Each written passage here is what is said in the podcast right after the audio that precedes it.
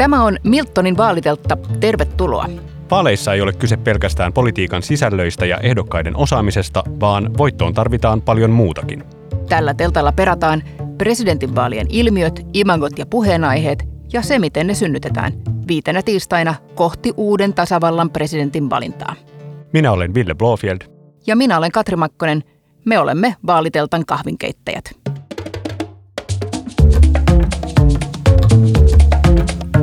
Tänään puhutaan presidentinvaalien ilmiöistä ja vaaliteltalla ovat keskustelemassa Miltonin vaikuttajaviestinnän ja politiikan syvä kurkku ja syvävirtojen aistia Jussi Kekkonen. Tervetuloa. Kiitos. Ja ilmiöittämisen ja kampanjoiden moninkertaisesti palkittu mestari Mikko Hakkarainen. Moi moi. Miltonillahan ei niin kuin, talona tehdä pel- poliittisten puolueiden tai yksittäisten ehdokkaiden kampanjoita, mutta monella meillä Miltonilaisella on henkilökohtaista taustaa tai niin kuin harrastuneisuutta näissä asioissa, niin selvitetään aluksi keskustelijoiden sidonnaisuudet näihin vaaleihin. Jussi ja Mikko, mitkä on teidän suhteenne näissä vaaleissa ehdolla oleviin ehdokkaisiin tai puolueisiin? Jussi. No vapaa-ajalla äh, harrastan mukana oloa professori Stubin kampanjassa. Entäs Mikko? No 17-vuotiaana kutsuin äh, tuoreen europarlamentaarikko Stubin meidän lukion puhumaan. Mä en tiedä, lasketaanko se sidonnaisuudeksi.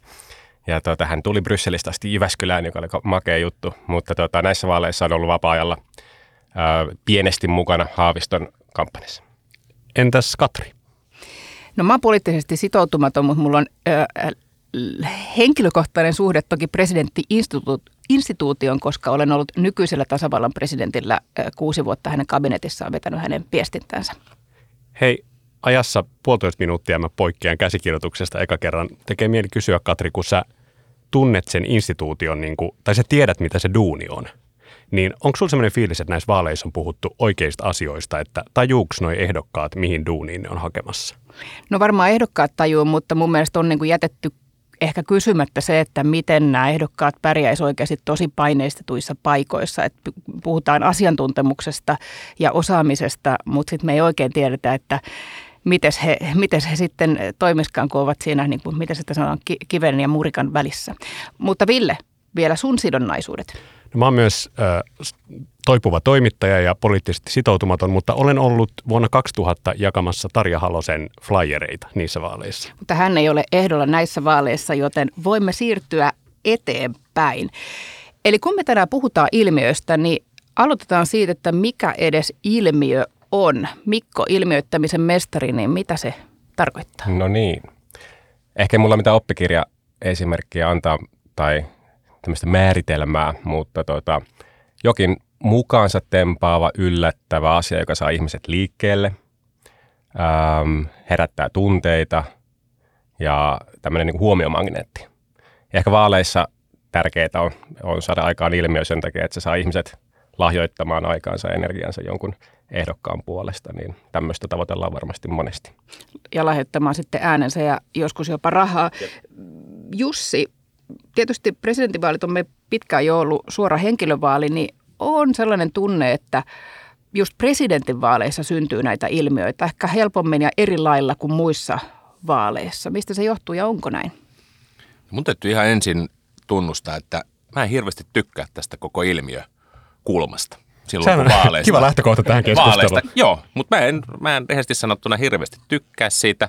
Mun mielestä siinä on todella, todella paljon ö, kyse siitä, että tavallaan media pyrkii omilla ehdoillaan rakentamaan ö, joidenkin henkilöiden ympärille ehkä jopa ö, tietyn tyyppistä kuplaa, tuomaan jotakin uutta, erilaista, mielenkiintoista ö, mukaan vaalikeskusteluihin. Siinähän ei sinällään ole mitään pahaa, mutta siinä on välillä vähän sellainen keinotekoisen pumppaamisen ö, tunne.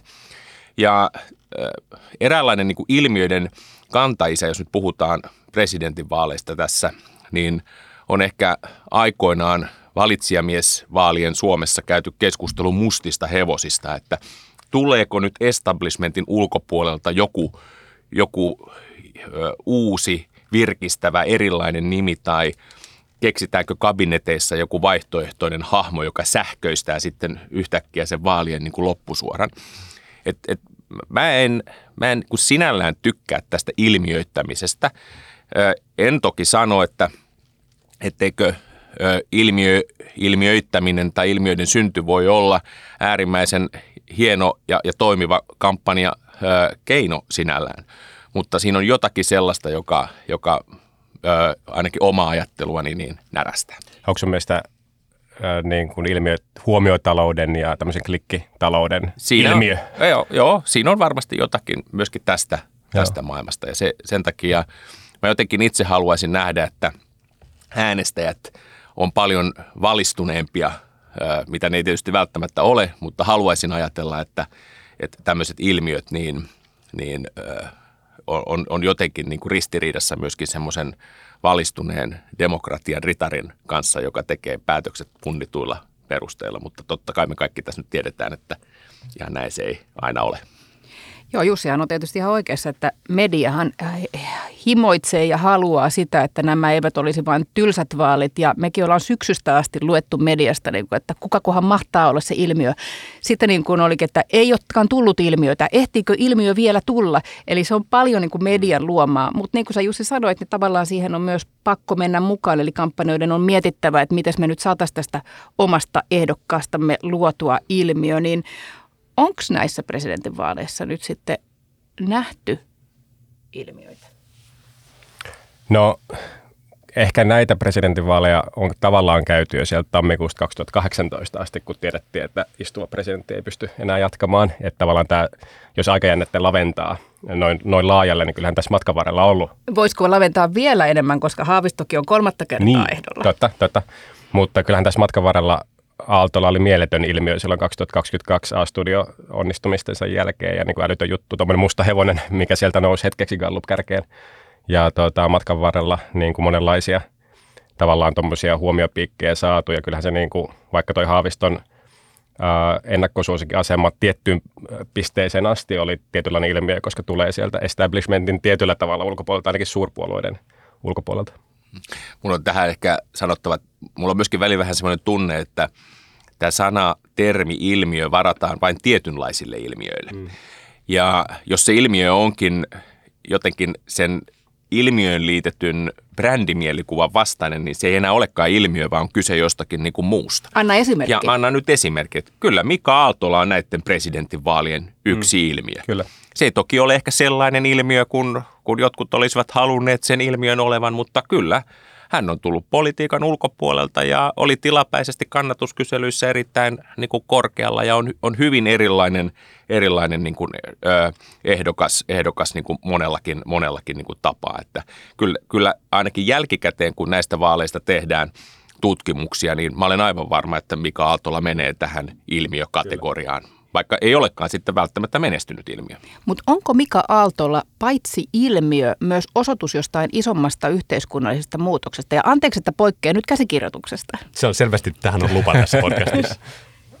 niin, no mä palaan siihen, mitä mä sanoin ylipäätään alussa näistä ilmiöistä, että mä en välttämättä tykkää sitä termistä ollenkaan, koska silloin me lokeroidaan joitakin asioita niin kuin yhden otsakkeen alle ja meidän pitäisi itse asiassa pystyä tarkastelemaan niitä paljon monipuolisemmin. Mä oon miettinyt sitä näissä vaaleissa, että, tai ehkä se on sitten liittyy just tähän tämä on niin henkilöitynyt suora, suora kansanvaali tai presidentinvaali, että nämä ilmiöt tuppaa olemaan näitä, näitä tyyppejä, mutta et mi, näistä, näistä vaaleista on mun mielestä puuttunut semmoinen niin tavallaan asiailmiö. Mm. Et mä ajattelin etukäteen, että tulisiko näistä vaikkapa, tai mun mielestä itse asiassa Lee Anderson sanoi sen ääneen, hän perusteli omaa ehdolle lähtöään sillä, että hänen mielestään on tärkeää olla näissä vaaleissa mukana, koska näissä vaaleissa, näissä keskusteluissa nyt palvelutetaan, että minkälainen NATO Suomesta tulee. Mm.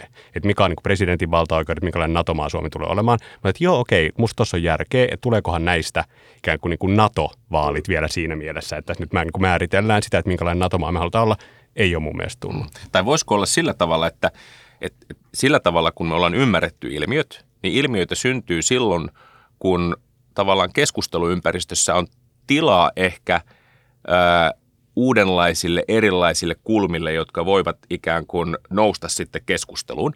Ja nythän meillä ei ole hirveästi tilaa uudenlaisille, erilaisille kulmille. Nämä on vakavat vaalit, me eletään hyvin vakavassa maailmassa ja mun mielestä meidän ehdokkaiden profiilit ja puheet myöskin signaloi niin kuin vakavuutta monellakin tapaa. Mä oon myöskin aika varma, että suomalaiset äänestäjät tällä hetkellä ei ne kaipaa mitään niin kuin sirkustilpehööri touhua näiden vaalien ympärille. Et me ollaan Euroopassa tilanteessa, jossa käydään laajamittaista sotaa aika lähellä meitä ja meidän turvallisuuspoliittinen ympäristö on dramaattisella tavalla muuttunut. Nämä on vakavia aiheita.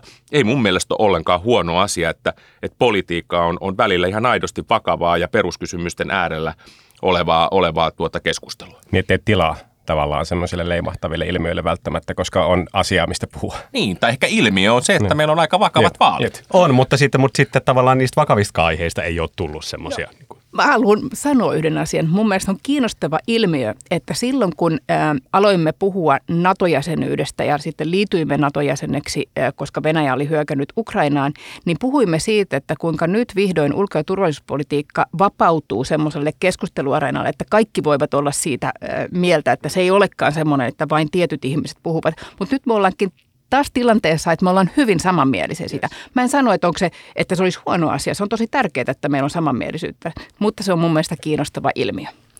Ja ilmiöllähän tyypillistä on, just jos ottaa tämän niin kuin näkökulman siitä huomiotaloudesta, että leimahtaa nopeasti ja saattaa sammua nopeasti.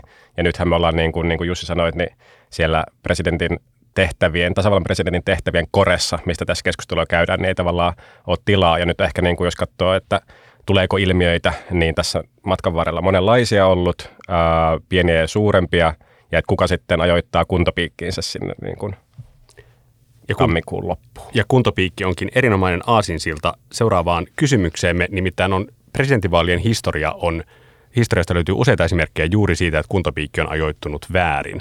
Jos otetaan niin askel taakse tässä vielä ennen kuin mennään syvemmälle näiden vaalien ilmiöihin, mietitään, että minkälaisia ilmiöitä me ollaan nähty tässä Suomen presidentinvaalien historioissa, niin siellä on tietenkin siis ensimmäinen nainen, jonka ympärille muodostui tämmöinen, niin hän melkein valittiin tasavallan presidentiksi Lillan ilmiö, Elisabeth Rehn, en, oli tietenkin Eeva Kuskoski Vikatmaalta ja Riitta Vuosukaista ja vaikka Helvi Sipilääkin jo ennen, mutta Elisabeth Rehn pääsi lähelle. Kuitenkin Rehnillä oli vastailmiö, Mara-ilmiö ja Ahtisaari silloin 94 oli Jussi, sä mainitsit nämä mustat hevoset, niin Ahtisaarihan oli esimerkki juuri siitä, että hän tuli politiikan ulkopuolelta. Miten sä analysoit sitä Mara-ilmiötä nyt? Oliko se juuri tämä vai, vai mitä sellaisia elementtejä Ahtisaaressa oli, joka mahdollisti sen ilmiön? No siinä on tietysti paljon Ahtisaaren omaa persoonaa ja kokemustaustaa ja, ja muuta mukana. En halua sitä ollenkaan vähätellä, mutta poliittisen historian näkökulmasta on tietysti äärimmäisen tärkeää mennä itse asiassa niin kuin aika syvälle Suomen sosiaalidemokraattisen puolueen historiaan ja niihin asetelmiin ja, ja ihmisiin, Kalevi Sorsan persoonaan, hänen tapansa käyttää valtaa SDPn sisällä, jotta pääsee aidosti kiinni siihen, että mikä synnytti sen tilan Martti Ahtisaarelle tulla, tulla sitten ikään kuin puolueiden tai politiikan ulkopuolisena toki SDP-jäsenenä niin, niin siihen ehdokastaistoon taistoon mukaan. Eli äh, ihan aina äh, nämä selitykset näiden ilmiöiden takana eivät ehkä ole niin voimakkaasti kiinni niissä ihmisissä ja persoonissa, vaan siellä on hyvinkin raadollista poliittista laskelmointia peliä taustalla, jotka sitten synnyttää tilaa sille, että, että, että tämän tyyppinen asetelma voi, voi tuota muodostua. Sanon kuitenkin tähän sen, että kyllä Ahtisaaren ilmiöitä sitten äänestäjien näkökulmasta varmasti selittää aika laaja – suomalaisten semmoinen tietyn tyyppinen tyytymättömyys siihen tavallaan tietyn ajan aikakauden kabinettiluonteiseen politiikan tekemisen niin kuin kulttuurin ja muuhun. Eli hän, hän, hän varmasti näyttäytyi tämmöisenä freesinä, uuden tyyppisenä presidenttiehdokkaana, joka oli hankkinut kannuksensa maailmalta eikä ryvettynyt sitten näissä kotimaan politiikan peleissä. No sitten tota, semmoiset esimerkit, joista nyt monet, jotka on monet muut kuin nämä Stub tai, tai Haavisto näissä vaaleissa, niin haluavat muistuttaa, että meillä on tämmöiset ilmiöt historiassa kuin Halos-ilmiö ja sitten Haavisto on se 2012, jossa se tavallaan se magneetti sai voimaa ihan vasta muutamia viikkoja ennen vaaleja ja sitten pinkas sieltä kaikkien ohi. Halonen 2000 ja sitten Haavisto-ilmiö syntyi ihan muutamassa viikossa 2012. Mikko, Haavisto on siis yrittänyt tämän ilmiön toistamista nyt sitten nyt jo kolmansissa vaaleissa. Mitä sä analysoit, että, että mistä se sy- johtui silloin, se ensimmäinen haavistoilmiö, ja miksi se on ollut vähän nihkeämpää nyt? Mä haluan nopeasti palata Mara-ilmiön, koska tota Jyväskylän Tapiolan päiväkodinkin se saavutti. Mä muistan, meillä oli vaalit päiväkodissa. Mä olin kuusivuotias ja tota, silloin ää, tota, äiti ohjeisti kevyesti äänestämään ensimmäistä naista Suomen tasavallan presidentiksi siellä. Ja tota, muistan, kun Mara-ilmiö niin kuin roihusi siellä käytävillä ja Mara voitti ylivoimaisesti ja lehdessäkin luki, että nyt Mara on voittanut nämä vaalit päiväkodissa ja tota, muistan sen pettymyksen, kun oli niin kuin valinnut väärän hevosen ja, ja tota, ei sen olla mukana.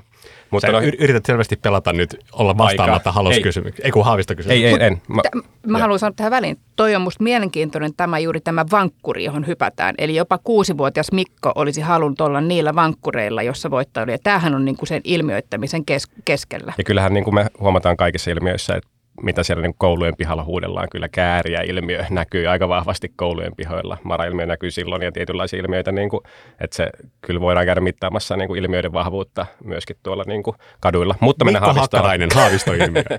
2012 äh, varmasti elettiin aika, tai elettiin erilaisessa Suomessa. Äh, silloin ilmastokatastrofista keskustelu varmasti kyti, mutta, mutta niin kuin tietty osa kansasta oli vasta huolissaan siitä ja meillä ei ollut tasa-arvoista avioliittolakia. Ja siinä tilanteessa varmasti niin kuin oli otollista, että, että kansa, kansasta ää, tietty osa ää, niin kuin, ää, tämmöisen niin kuin haistaessaan jonkun potentiaalin pakkautuu tämmöisen arvoliberaalin ehdokkaan taakse. Ja silloin kampanja onnistui tosi hyvin siinä, että että tota, se antoi luvan toimia ja niin kuin antoi luvan tämmöisille niin kuin kampanjan ulkopuolisille lieveilmiöille, missä niin kuin, kakkonen on ykkönen, ties mitä, ää, Finlandia, tämmöisiä tota, flashmobeja rautatieasemalla tuli.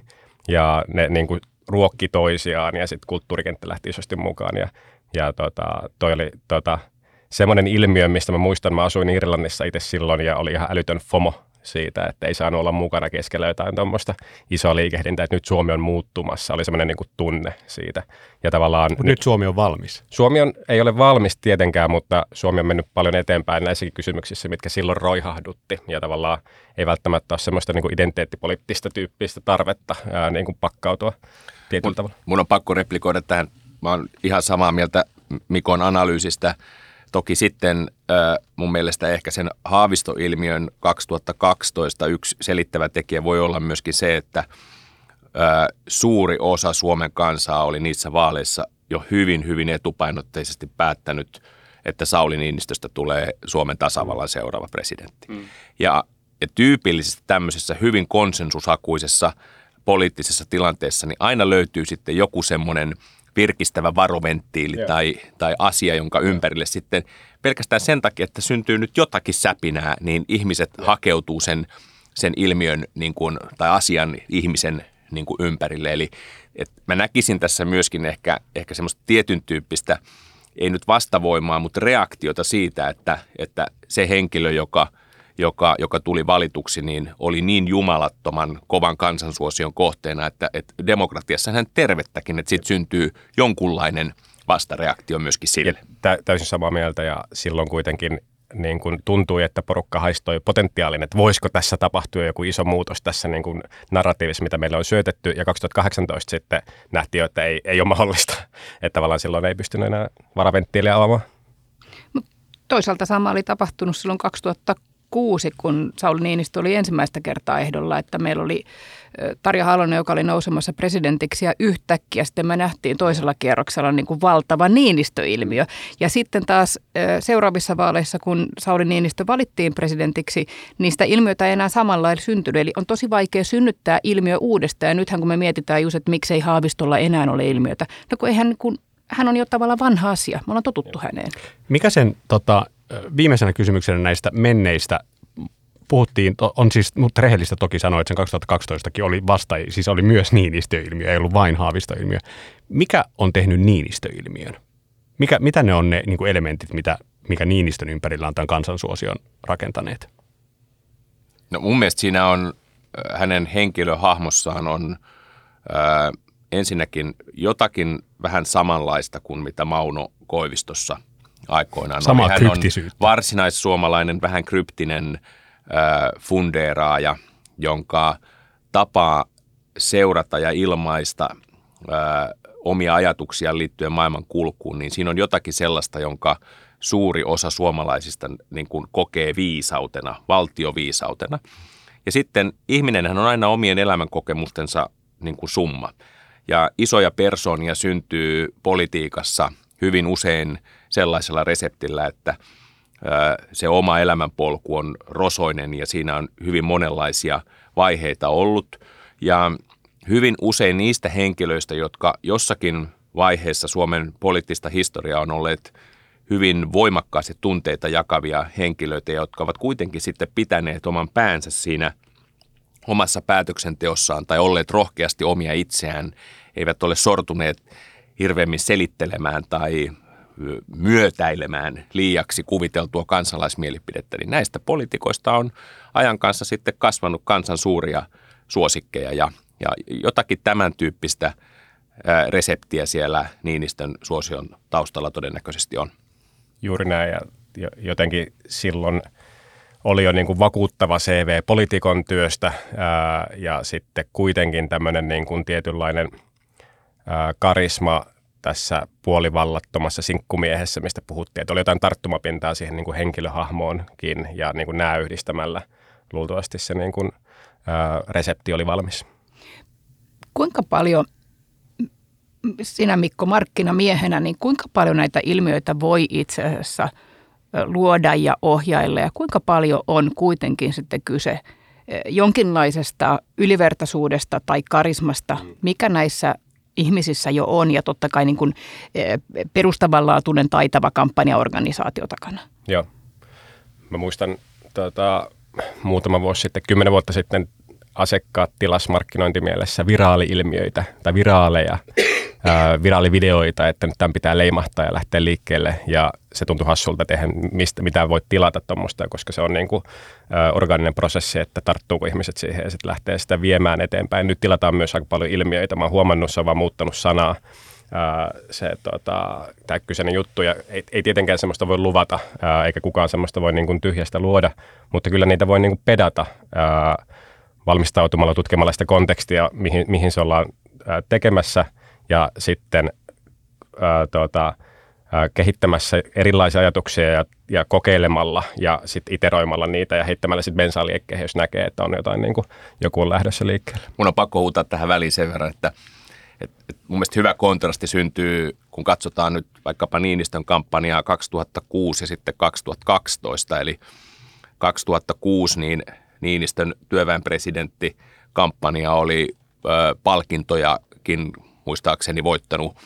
Aika, aika tyylipuhdas niin kuin, ö, osoitus siitä, miten, miten ö, oikeanlaisia kampanjallisia työkaluja käyttää, niin haetaan poliittista liikkumatilaa ja plaseerataan ehdokas itse asiassa hyvin mielenkiintoisella tavalla niin kuin sellaiseen asentoon tai positioon, joka, joka sitten auttoi häntä niissä vaaleissa niin kuin menestymään ja ottamaan ennen kaikkea tämmöisen aloitteen tekijän niin kuin roolin siinä niin kuin istuvaa presidenttiä vastaan monellakin tapaa. Ja 2012 sitten sanottiin, että Niinistö tuli valituksi kampanjasta huolimatta. Mm, eli eli tämä on, on aika hauska niin kuin nähdä se, se ero siinä, että et, et, mikä merkitys sitten kampanjoilla niin kuin loppujen lopuksi on, on tai voi olla. Että ei ne merkityksettömiä ole, mutta en mä nyt siihen ihan usko, että pelkillä kampanjoilla niin kuin presidenttiä tässä maassa tehdään. Kirsti Paakkanen sanoi, että mikä, mikä, tulee, mikä lähtee sydämestä, sytyttää sydämet. Joo.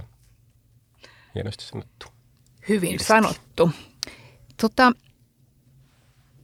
me aloitettiin puhumalla siitä, että, tai nyt ihan aloitettu, mutta ollaan kuitenkin puhuttu siitä, että onko näissä vaaleissa ilmiöitä ja ollaan ehkä kaikki tultu aika lailla siihen tulokseen, että ei ole mitään valtavaa ilmiötä. Jussi, sä sanoit, että oli joku ilmiö. Mikä se olikaan?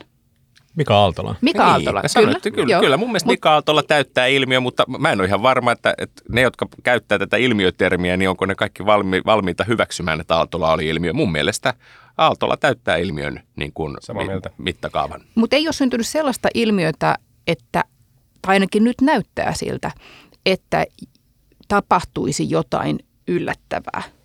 Miksi näin ei ole? Siellä varmaan yksi iso syy on se, että kaksi aika selkeää vasta ehdokasta, jolla on molemmilla tämmöinen niin samantyyppinen arvoliberaali maailman kuva, ää, samanlainen vakuuttava CV ja tavallaan ehkä onko niin kuin sydämet roihahtamatta sen takia, että, että niin kuin nähdään aika selkeä ö, mahdollisuus tähän niin kuin näiden kahden tokalle kierrokselle ja välttämättä sitten ei niin kuin uskota siihen, että jotain muuta voi tapahtua, mutta mä en sano, että ei voisi tapahtua, koska se on mun mielestä kiinnostava kysymys, että mitä tapahtuu seuraavassa gallupeissa vaikka hallahon kannatukselle ja että onko sitten, jos jotain semmoista nousua tapahtuu, niin voisiko se roihahduttaa sitten jonkun vasta varaventtiilin sitten sitä kautta.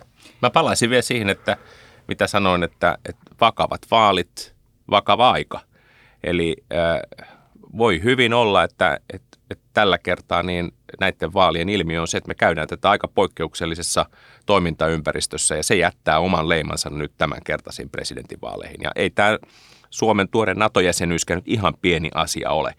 Mehän, mehän tavallaan piirretään Suomen paikka niin kuin maailmankartalla ihan toiseen, toisella tavalla kuin aikaisemmin. Ja, ja kyllä mä luulen, että aika suuri osa suomalaisista pohtii tällä hetkellä, että millainen tasavallan presidentti meidät sitten sinne NATO-Suomeen tavallaan nyt tulee, tulee tuota seuraavan kuuden vuoden aikana niin kuin johdattamaan. Nämä, nämä on niin kuin vakavia aiheita.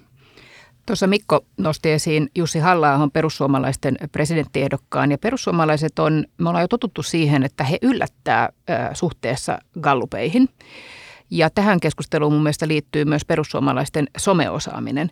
Niin näettekö te, että kuitenkin, vaikka tällä hetkellä Jussi halla kannatushan on siis paljon matalampi kuin mitä perussuomalaisten peruskannatus on. Eli siinä mielessä ei voida puhua ilmiöstä, koska ilmiö tavallaan vaatii sen, että menee jopa siitä omasta, niin. oman puolueen kannatuksestaan ohitse. Mutta onko siellä vielä potentiaalia ilmiöön?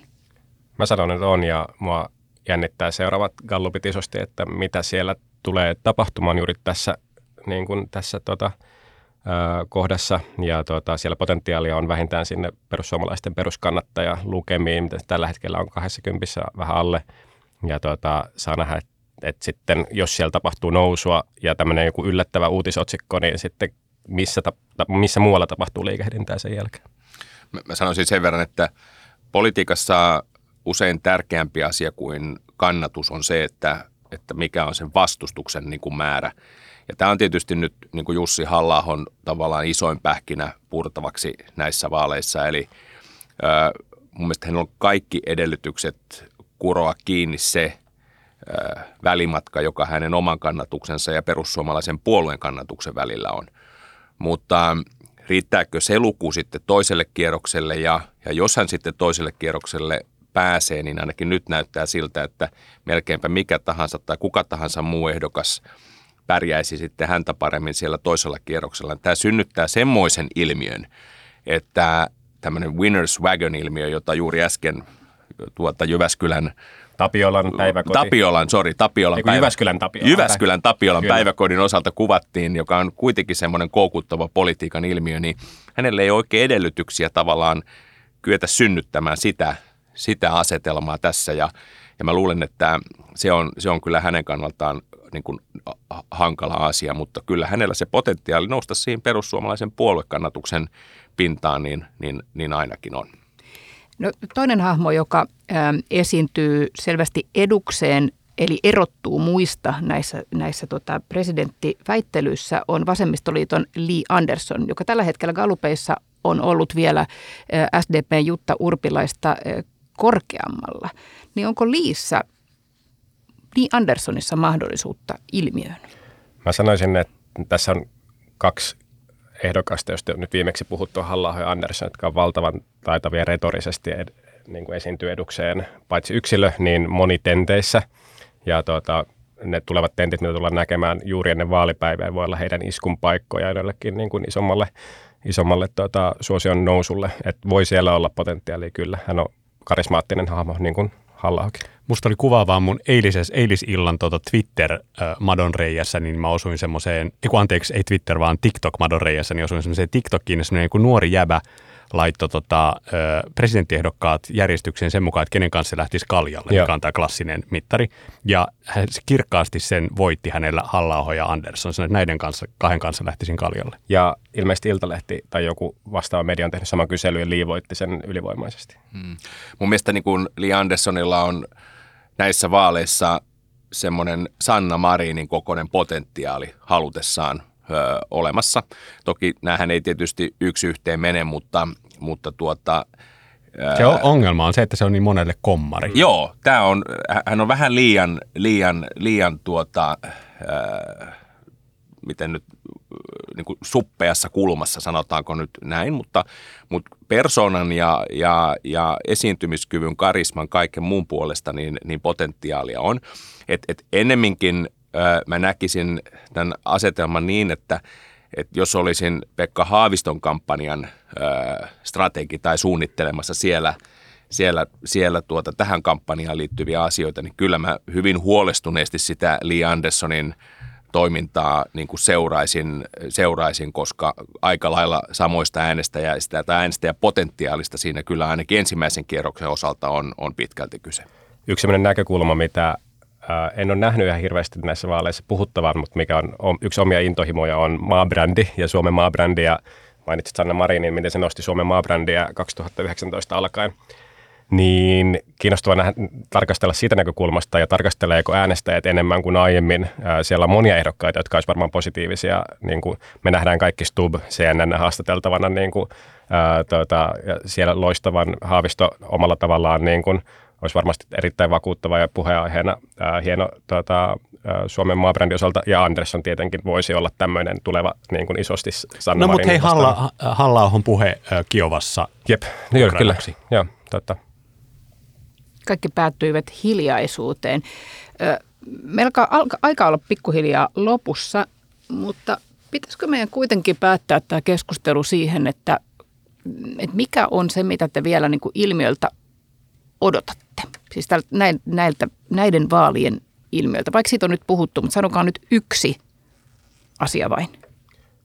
Mä odotan äh, sitä seuraavaa Galluppia ja jos siellä halla niin kuin prosentin kahden kolmen prosenttiyksikön nousua, niin se saattaa aiheuttaa liikehdintää isosti mu- muutamissa muissa leireissä. No, tämä ei nyt välttämättä ole ilmiö, mutta kyllä mun enää nyt sanoo, että tässä on ö, valtava määrä erilaisia paneelikeskusteluita ja tenttejä näillä ehdokkailla niin kuin takana ja nyt on käyty tosi sivistynyttä ja hyvin rauhallista keskustelua niin kuin, ja vakavasävytteistä keskustelua perustellusti Suomen ulko- ja turvallisuuspoliittisesta linjasta ja Natosta ja Venäjästä ja kaikista niistä asioista, joita meidän ympärillä tällä hetkellä tapahtuu. Öö, nyt öö, on selvästi aistittavissa, että öö, mediatoimittajat, osa ehdokkaista, niin haluaa nyt niin kuin ymmärrettävistä syistä niin jonkunlaisen niin kuin draaman tähän niin kuin loppuun. Ja, ja voi hyvin olla, että, että näissä viime vaiheen keskusteluissa niin me ehkä vähän enemmän jankataan nyt sitten sisäpolitiikan kysymyksistä ja arvovalinnoista, asetelmista, jopa semmoisista kyllä ei, käsi ylös, käsi alas, jotka on toki hyvin epä älyllisiä pelkistyksiä, mutta kun millään muulla ei tavallaan sitä seisovaa vettä saada liikkeelle, niin sitten tätä yritetään. Ja oma kokemukseni sanoo, että tässä pelissä sitten ruvetaan itse asiassa niin kuin laskemaan enemmän niitä virheitä kuin voittoja. Eli kuka mokaa, kuka asettaa sanansa väärin. Ja se on niin omituinen tämä viime metrien niin kuin tilanne, että, että mikä tahansa niin kuin pienikin kipinä niin voi synnyttää ihan käsittämättömiä keskusteluita, ylitulkintoja ynnä muuta. Tuossa mä sano vaan. Eiku piti vaan sanoa, että niin, että ilmiö voi olla rakettimainen nousu, mutta se voi olla myös mm. johonkin virheeseen, virheestä johtuva rakettimainen lasku. Kyllä. Mä ajattelin, että mä otan itse asiassa tosta kiinni. Mun ennusta tai se, mitä mä kiinnostuksella odotan, on se toinen kierros. Että jos käy niin, että se on Haavisto ja Stub, mä oon samaa mieltä Jussin kanssa tästä, että sitten, sit on, silloinhan Haaviston on pakko hyökätä. Ja, ja mä oon koko, nää, ka, koko tämän kampanjan aina ollut sitä mieltä, että, että kaikkein hermostunein, jos mä olisin ollut kampanjapäällikkönä jollekin näistä, niin kaikkein hermostunein mä olisin ehkä Stubbin kampanjapäällikkönä. Että se on mun mielestä se noista ehdokkaista, jolta, eh, jolta mä odottaisin, että kaikkein helpoimmin lipsahtaisi jotain. Ja se tulee, ne tulee olemaan niin kuin – jännittävät viikot sitten, ne kun Kyllä. tavallaan Stub on hyökkäyksen kohteena, että tuleeko niitä virheitä. Ja minkälaisia media hakee sitten just tämän Jussin analyysin pohjalta, kun on kaksi samantyyppistä ehdokasta, kaksi niin kuin samaa arvomaailmaa jakavaa, niin minkälaisia niin vastakkainasetteluja siellä niin kuin myllätään käyntiin? Hyvät herrat, me käymme vasta ensimmäistä kierrosta ja yhtäkään ääntä ei ole annettu. Me voidaan ehkä palata tähän aiheeseen sitten, kun käydään toista kierrosta, mutta nyt me laitetaan vaaliteltan ovi kiinni. Eli tämä oli ensimmäinen jakso Miltonin vaaliteltaa. Jos kuuntelijoilla on kysymyksiä tai kommentteja, saa esittää myös rajuja vastalauseita, niin laittakaa niitä osoitteeseen vaaliteltta at milton.com. Uusi jakso tulee joka tiistai helmikuun puoliväliin asti.